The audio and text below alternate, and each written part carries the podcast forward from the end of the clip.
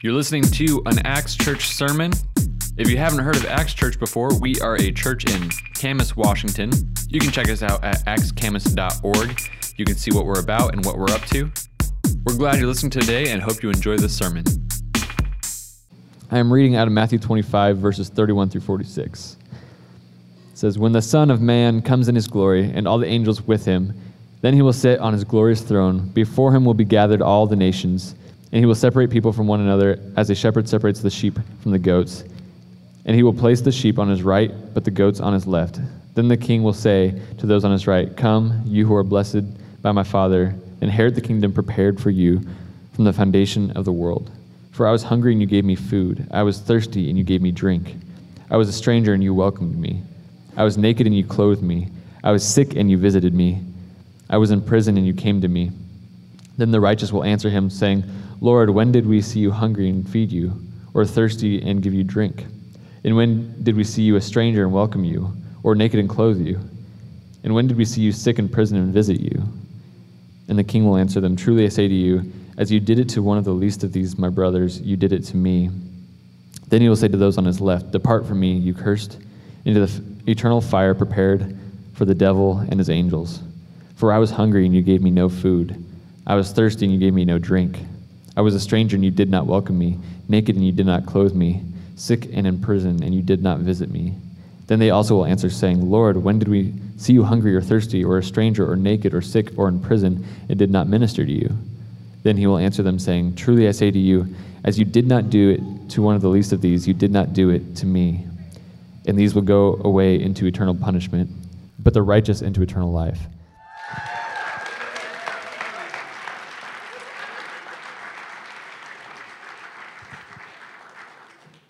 Ah, I'm not used to the big lights. My goodness. What we read uh, at the beginning, what uh, um, what Hunter read, is the text for this message about feeding the feeding the hungry and visiting the sick. Um, and uh, there are consequences for those who do, those who are active in ministry, and and those and those who are not. So I want to focus on, on just this, this part of, of that passage in Matthew 25, starting with verse 34. Then the king will say to those on his right, Come, you who are blessed by my Father. Are there any of those here that are blessed by God? Inherit the kingdom prepared for you from the foundations of the world. For I was hungry, and you gave me food. I was thirsty, and you gave me drink. I was a stranger, and you welcomed me. I was naked, and you clothed me. I was sick, and you visited me. I was in prison, and you came to me. Then the righteous will answer him, saying, Lord, when did we see you hungry and feed you, and thirsty and give you drink? When did we see you a stranger and welcome you, or naked and clothe you? And when did we see you sick or in prison and visit you? And the king will answer, Truly, I say to you, as you did it to one of the least of these, my brothers, you did it unto me. I've often thought I'd like to call the ministry there in the Philippines the least of these, because that's that's really who we minister to there. So let's let's take a look at the context here um, in the background. Uh, this parable was told by Jesus at the end of his ministry. Uh, just before, in chapter 24, Jesus is asked by the disciples, Tell us about the end. What are the signs of your coming? What will this look like when you come again? How do we know that this is going to come? They wanted to know the signs of the coming.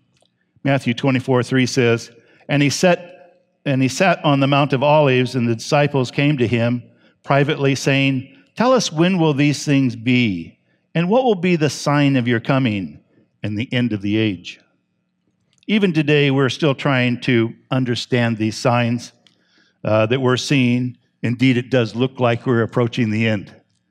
Uh, so many signs now that say, I, I think we're getting close. I think sometimes, though, we spend too much time looking forward and maybe not enough time looking at today. Uh, my question is always if he comes today, am I ready? Um, is my family ready?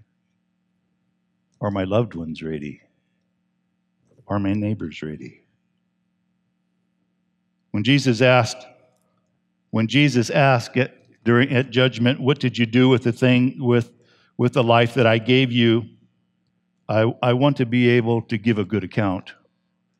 Or more than that, I hope he knows that I tried my best or we tried our best. I want to hear, Well done, good and faithful servant. Don't you? So I love where Jesus is going with this because uh, this is his progression also. He tells them about the signs of the coming. Here's, here's what it's going to look like when it gets close because I want you ready. And then in verse, uh, in verse in chapter 25, he begins talking about what it means to be ready. And he gives three parables uh, as examples for, for, for the disciples and for us to understand that yes, he is coming, but will we be ready when he comes? I, I think, you know, some of us may not live out the day. Uh, there's no guarantee of my next breath. There's no guarantee of tomorrow. This, we hopefully will get to live to the end of time. I'd like to see Jesus come back in my lifetime. But the reality is, is I'll probably meet him before he comes. Will I be ready? Will we be ready? So now at the beginning of verse 25, he starts speaking about the kingdom of heaven. Uh, 25 1 When the kingdom of heaven, then the kingdom of heaven will be like. so each time he spent anticipating, so, so much time is spent anticipating his return, and now we want to think about being ready. Sometimes we spend too much time just thinking about today, also, and not enough time thinking about tomorrow. So we can be spending too much time thinking about Jesus coming, and we can spend too much time just thinking about today and, and, not, and not prepared for the end of our life uh, or the end of our age. There is a future when Jesus will come and he will bring judgment and he will also bring reward. The judgment is for those not ready and unprepared, and the reward is for those who are ready and prepared. And I pray that we will all be ready and prepared. I pray that our loved ones and our family and our neighbors and as many as we can uh, reach will be ready for his coming, for the end of the time, for the end of our life. So the next three parables are the illustration to get us thinking about being ready. The first parable is, is about the virgins and their oil lamps. Uh, Matthew 25, 1. Then the kingdom of heaven will be like the ten virgins who, who took their lamps and went to meet the bridegroom. Two. Five of them were foolish, and the other five were wise. So, uh, sometime one of the elders or uh, uh, Dr. David, I think he just tells just a, a, wonderful story about the Jewish wedding and the being prepared for the bridegroom that comes at night and having the lamp there in the window. And the bridegroom that's, that's coming here is Jesus Christ. And there were five virgins who had their lamps and they brought flasks of oil with them so that when they're if if, if the bridegroom tarries they have extra oil to put in their, to put in their lamps. The foolish bride, uh, brides, they just filled up their lamp and they have nothing extra and, and, and they go to wait. Well, there's enough time pass where their oil runs out and, and they're unprepared. Uh, 25 6. But at midnight there was a cry Here is the bridegroom! Come out and meet him. Then all those virgins rose and trimmed their lamps, except for those that had run out of oil. Because when the bridegroom comes in the Jewish wedding, he comes to get his bride. And if there's a light in the window, she says, I accept you and I'm ready. And if there's no light in the window that says, I accept you and I'm ready, then he passes there by. She has rejected him. Verse 25, verse 6. But at midnight there was a cry, Here's the bridegroom, come out and meet him. Oh, I'm there. Go ahead. Verse 11. Afterwards, uh, after the other virgins came also, saying, Lord, Lord, they had gone to get oil to fill their lamps, but he had already come. Verse 12. And he answered, Truly, truly, I say to you, I do not know you. Watch therefore, for you know neither the day nor the hour. We're to be prepared and, and we're to be watching. That's the first parable. There's a time coming. They're, the foolish virgins, they were prepared once. And then later, they were unprepared. They had done what was right the first time, but it wasn't sustainable, it wasn't livable. And, and, and the other brides made sure that they had enough oil so that when the, when the Lord came, when the bridegroom came, the light was in the window and they were ready. And then the second, second parable is about the talents. Uh, and, and I love this parable because this was the parable that was preached, and then the, and then the $100 challenge came after. Uh, use this $100. Uh, there were several of us that responded to that, and use this $100, invest it into the kingdom, and see what the Lord does. Uh, the talents here in this parable are, are, are probably bags of silver. Uh, in the parable, it mentions that they're, they're property of, of, of the master. But, but I like the way it's interpreted. The uh, translators have translated that Greek word into talents because I think that accurately describes what the Lord has given us. He hasn't given us each bag of silver, He gave me $100. Thank you, Lord. Look what He can do with $100. Yeah. But many of us have, we're, we're, we are all born with gifts from God. We're all born with talents. We're all born with abilities. Uh, God has gifted each and every one of us uniquely. He's given each and every one of us a unique life and unique talents and abilities. And he expects us to use those talents and the abilities and this wonderful gift of, of life, this precious, precious gift of life, and this precious gift of salvation. He expects us, us to use all that he's given us for his kingdom. Pastor Lagos, every, on our island, there are seven dialects and seven cultures. Just on our island, it's one of the bigger islands. And the dialects cannot communicate with each other. And the customs sometimes are very, very different just from one community to the other. Pastor Alagos is my partner. I don't speak Tagalog or the dialects very well. We tried to count how many languages he speaks, and, he's, and we're, we're pretty close to about 16. Uh, these dialects don't communicate with each other. So his God given a talent to be able to use language and understand language and, and, and to communicate in many different languages is a gift from God. And he's using that ability as a gift from God. Matthew 25, verse 14. For, for it will be like a man going on a journey who called his servants and entrusted them with his property. 15.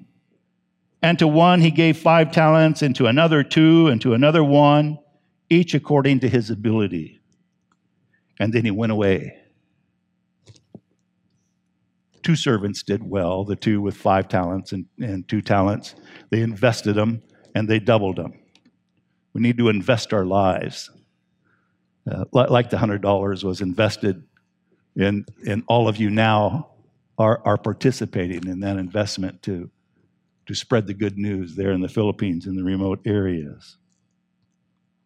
And so when he comes back, the one with five says, Here's 10. And the one with two says, Here's four. And here's Jesus' response. Here's the master's response. The master said to them, Well done, good and faithful servant, for you have been faithful over a little. I will set you over much. Enter into the joy of your master. Could you imagine God being joyful about our lives?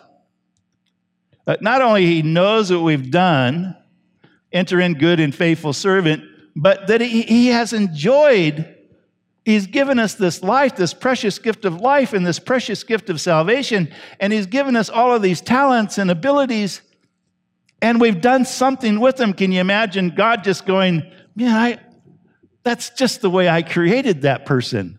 That, that's just what I intended for their life. Well done. And God taking joy in each and every one of our lives, huh? Amen? What a blessing.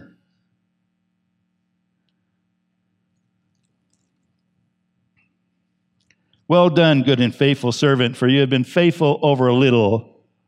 I will set you over much. Enter into the joy of your master. Now, I don't know what that much is going to be like in heaven, in paradise. I have no idea, but it's for eternity. Hello. This life is so small, it's, it's but the, the Bible says it's but a blink of an eye, but a vapor compared to eternity when we've been there uh, 10,000 trillions and trillions and trillions of years, we've just begun. We've just begun. That's eternity. What we do with our life today, what we do with our talents today, what, what we do with this precious gift that God has given us lasts for eternity. What a wondrous thought, huh? And then the one did nothing with his talent, and his reward was just judgment. Verse, uh, chapter 25, verse 30. And cast that worthless servant into the outer darkness, into the place where there will be weeping and a gnashing of teeth. So, the third parable is the one that we're going to concentrate on. And I think it talks about the practicality of what we're doing. We need to be ready. But we need to not run out of oil. We need to make be raised so that when he does come, or when the end, when our life is called, that we have we have been ready to the end. And we're to be using this life in such a way that multiplies, that makes God excited and gives him joy about, about the way that we live our life. And then I think this third parable is the, is the practicality of that.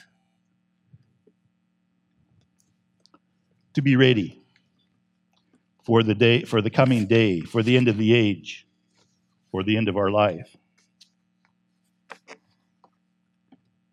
so matthew 25 verse 31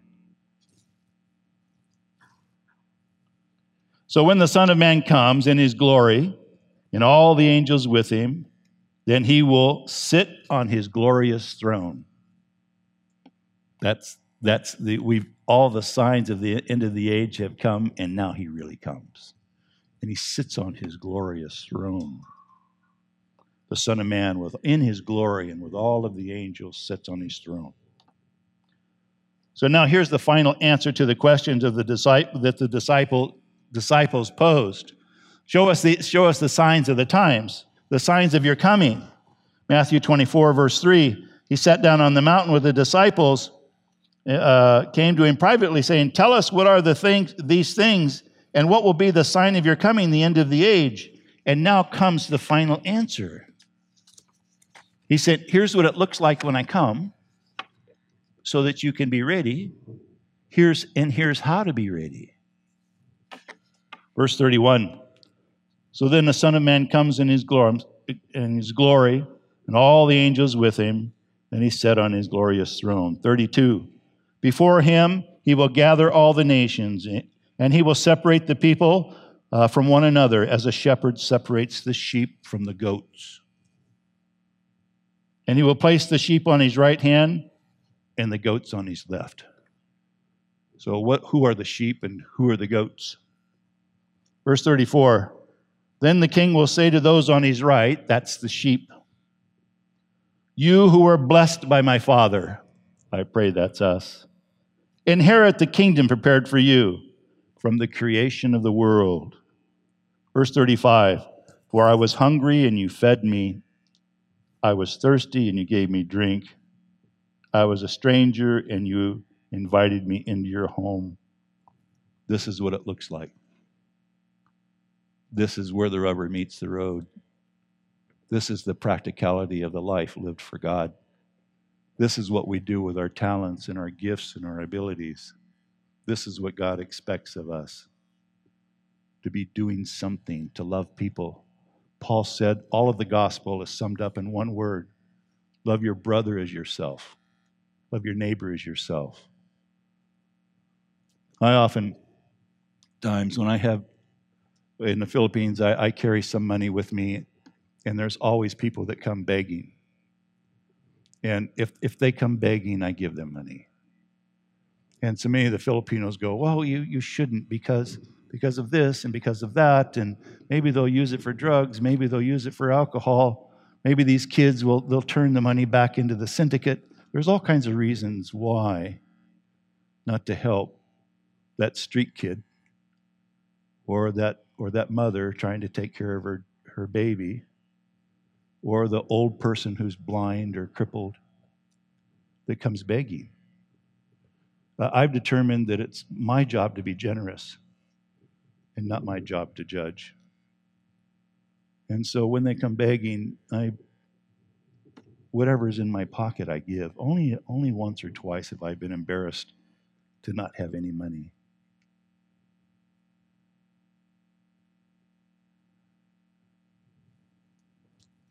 I was hungry and you fed me. I was thirsty and you gave me something to drink. I was a stranger and you invited me into your home. I was naked and you gave me clothing. Thank you, Acts Church. I was sick and you cared for me. I was in prison and you visited me. Then the righteous ones will reply, Lord, when did we ever see you hungry or feed you or thirsty or give you something to drink or a stranger and show you hospitality or naked and give you clothing? When did we ever see you sick or in prison or visit you? And the king will say, I tell you the truth, when you did it to the least of these, my brothers and sisters, you did it unto me. When that child comes begging, when that crippled blind lady being, being uh, drugged by her son who's, who's crippled, begging, and you reach in your pocket or you buy them a meal or you give them some water or you invite them in for a meal, you've done that to Jesus Christ. I think that's where his joy comes. When we do things like that with our lives, with our talents, with our abilities, with our money. Inherit the kingdom of God. So, is salvation based upon character, uh, behavior?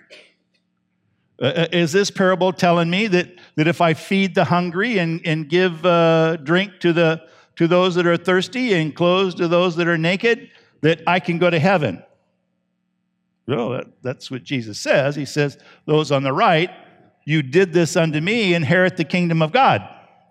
And those who did not were thrown into hell. But I, I think it's deeper than that. It's the reason for that because there are many great organizations to do wondrous things uh, that don't know God. Uh, when the Typhoon Yolanda hit the Philippines, there were lots of, lots of companies and NGOs that, that poured food in countries and governments that poured food and clothing and stuff into that. They're going to heaven because they did that. No, salvation is based on grace. In Ephesians 2 8, it says, "For by grace you have been saved through faith." And it's not of your own doing, it's a gift of God. Our salvation is a gift of God. There's only one way to, to have salvation, and it comes as a gift, and it comes through faith. That means I come to a place in my life where, where I recognize Jesus Christ as my Lord and my Savior. And, and that knowing that He's my Lord and Savior produces something different in my life. It causes me to repent. It causes me to, to throw away the worldly things and take on the things of the Lord. It causes me to, to change my mind that leads to a change of action. And so this is more of what that's talking about a change of actions. Then uh, look at the next verse, verse 9, Ephesians 2, verse 9. And the result, not the result of work, so that anyone can boast. For you are his workmanship, created in Christ Jesus for, for good works, which God prepared beforehand that, she, that we should walk in them. So we receive the gift of grace, forgiveness of sins, because we've come to know Jesus Christ as our Lord, our boss, our God, giving us the directions of our life, not us being Lord or boss or God of our life. But when He becomes boss and Lord of our life, grace comes in, forgiveness of sins come in, because we recognize Jesus Christ as our Creator and our Lord and our God. And when that happens, he says he has created, given us gifts, he's given us life so that we can go out and do these good things. Then, when we're feeding the poor, or when we're feeding the hungry and putting, putting clothes on the naked, it means something because, because God has changed our life because I'm no longer the Lord of my life, my money, my possessions, uh, my, uh, and all and my talents, my ability to sing or make money or, or create businesses. These are no longer the Lord of my life. Jesus is the Lord of my life. Now, all of these things now are important. They're important to love our neighbor as ourselves. Jesus loved us enough that he died for us on the cross. He humbled himself, emptied himself of his throne. He gave all of that up to humble himself as a man, to be obedient to the point of death, even death on the cross. Why? So you and I can live. And now that we are his children, now that we are he is our Lord, then that same lifestyle now becomes us. So the church now is described in Acts 42. I'm sure you've been through this in detail with Pastor David. What a wonderful teacher you are blessed with. Amen. Acts 2:42. And they devoted themselves to the apostles' teaching and fellowship, and to the breaking bread and to prayers. This was the result of the first gospel sermon being preached, preached to the very people that had yelled, Crucify him that had caused the death of Jesus Christ. And they're the very first people that receive the message, the good news that he's the Christ, the Son of the living God. And that through repentance and faith comes forgiveness of those, of those very sins, um, of those very sins, of that very rebellion. And then here's what followed as a result, 42. And so now, now that they know that Jesus Christ was their Christ, their Lord and their Savior, and they've been forgiven for their sins, they devote themselves to the apostles' teaching. That's what you're doing right here, right? You come in and listen to the teaching, you're learning about God. You're learning about who He is and what that means in my life. So you're devoted to the apostles' teaching and to fellowship. That's why we congregate here and congregate at the life groups and congregate at di- different events because we enjoy the fellowship. We enjoy the same God. We enjoy the same salvation. We, we enjoy the same awesome life. And we're having fellowship with one another, breaking bread, and to pray for one another. And then here's the result even more. Verse 44 And all those who believed were together and had all things in common.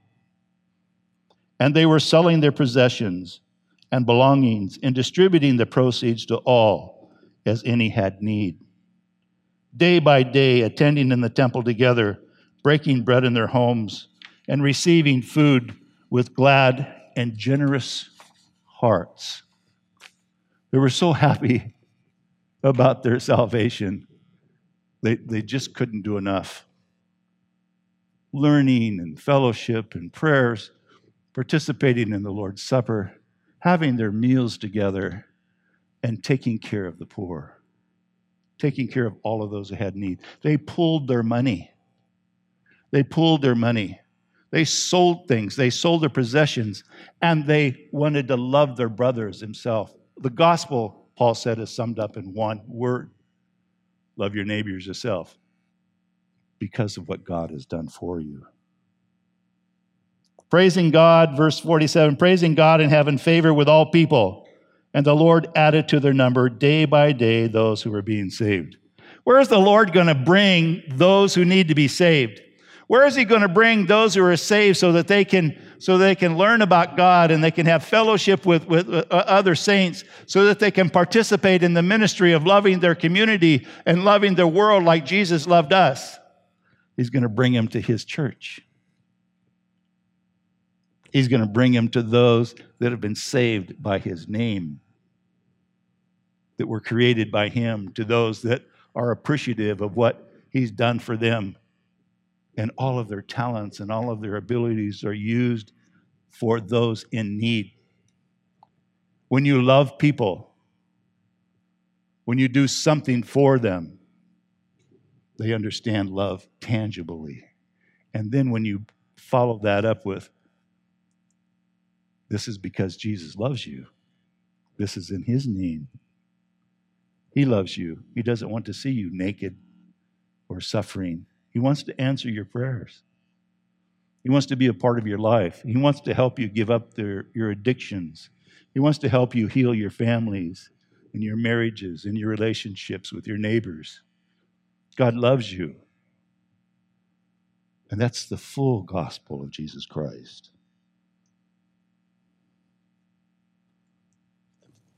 I want to tell just one story. I've only got a couple of minutes, but I want to end with a story. Uh, our fourth church was Tabernacle of Praise.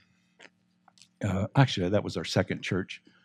And um, it was in a community called Mabasa. You can show the, the, one, uh, the one of uh, all of those standing out in front of the church. Yeah. And uh, they were there for a couple of years, and and the owner of the land and and uh, they had a partnership with the owner of the land to build a church, but um, she wanted her her nephew to be posted as a pastor, and he came from a different denomination, and it didn't fit, didn't work, and so well, they were asked to leave. They had a beautiful church. Pastor Lagos had a, a beautiful parsonage, and they had been there for almost three years, and so. Uh, when they were asked to leave, they left. Well, and then they, they rented a venue uh, bordering another another uh, barangay, and and uh, their that church doubled in size because they were now serving two different communities. But the Mabasa community, the the captain of the community, and the they have their own captain, they have their own council, they have their own their own police force, each little community, and that those people who are primarily Catholic uh, came to Pastor Lagos and they said, We, we, we don't want you to leave. Uh, we, please come back. And, and if you'll come back, we'll give you some land so that you can build a church on. For two years, that church didn't matter if they were religious or what denomination or what church they belonged to. If someone was sick, they visited them. If someone was dying, they went and prayed for them. It, it, when they died, they were a part of the funeral service, comforting those that mourned. When they were sick, they, they prayed for them. Some of them even healed through prayers. And Pastor Lagos in that church had loved that community for almost three years. And, and when he left, when the church left, they, they felt a big vacuum of, of someone that would love them and care for them. And they asked him to come back. Well, Tabernacle of Praise was already doing well. But there was a little community adjoining Mabasa, that's Frank's. And they gave us some land there, and we built a little church. Frank's is a squatter's area. The poorest of the poor live there, but the government uh, during Typhoon Franks, all that whole community had been washed out to sea, some 3,000 dead. And the governor of the province bought that land and said, I will give each of you a little piece of land, and as long as you live there, it's yours. But when you move, then someone else can come in and live there. And that's Franks. Uh, it's actually a smaller community of the Mabasa called a sitio. And um, we built a little church there. And the neighbor, they started coming in tears of joy when I go there. I can, re- I can feel the presence of God. As the children come in, as the mothers come in, you can feel the presence of God. Why? Because we do it under the least of them. Well, I told you the that now has become CCC, um, uh, and it's a, a, care program for malnourished children. Those are malnourished children. They, they were. Uh, Pastor Lagos is the principal of the local elementary school for that community and and others, and we identified some 70, some moderately to severely malnourished children and of course, they don't do well in school. And Pastor Lagos is the principal, so he could very readily identify them. And so we started this weekend program. Pastor Lagos wrote the um, wrote the lesson plans, and we started feeding them nutritious meals. We fed them two on Saturday and and two on Sunday. And then uh, very talented teachers came come in, and there's a nurse, and um, she measures how the food is uh, uh, affecting their bodies. They're gaining weight. Uh, the children now are beginning to be able to think. At least two of them I know are honor students. That's called our CCC program. Under the least of these, he says, let's pray. Well, thanks for listening to our sermon. Again, this has been a sermon from Acts Church in Camas, Washington. We hope you enjoyed it and got a lot out of it. If you did, you can subscribe to our channel as well as liking and commenting. We love to hear how these sermons are impacting you. You can also take a look at our podcast series that we have out, and we'll catch you again next week.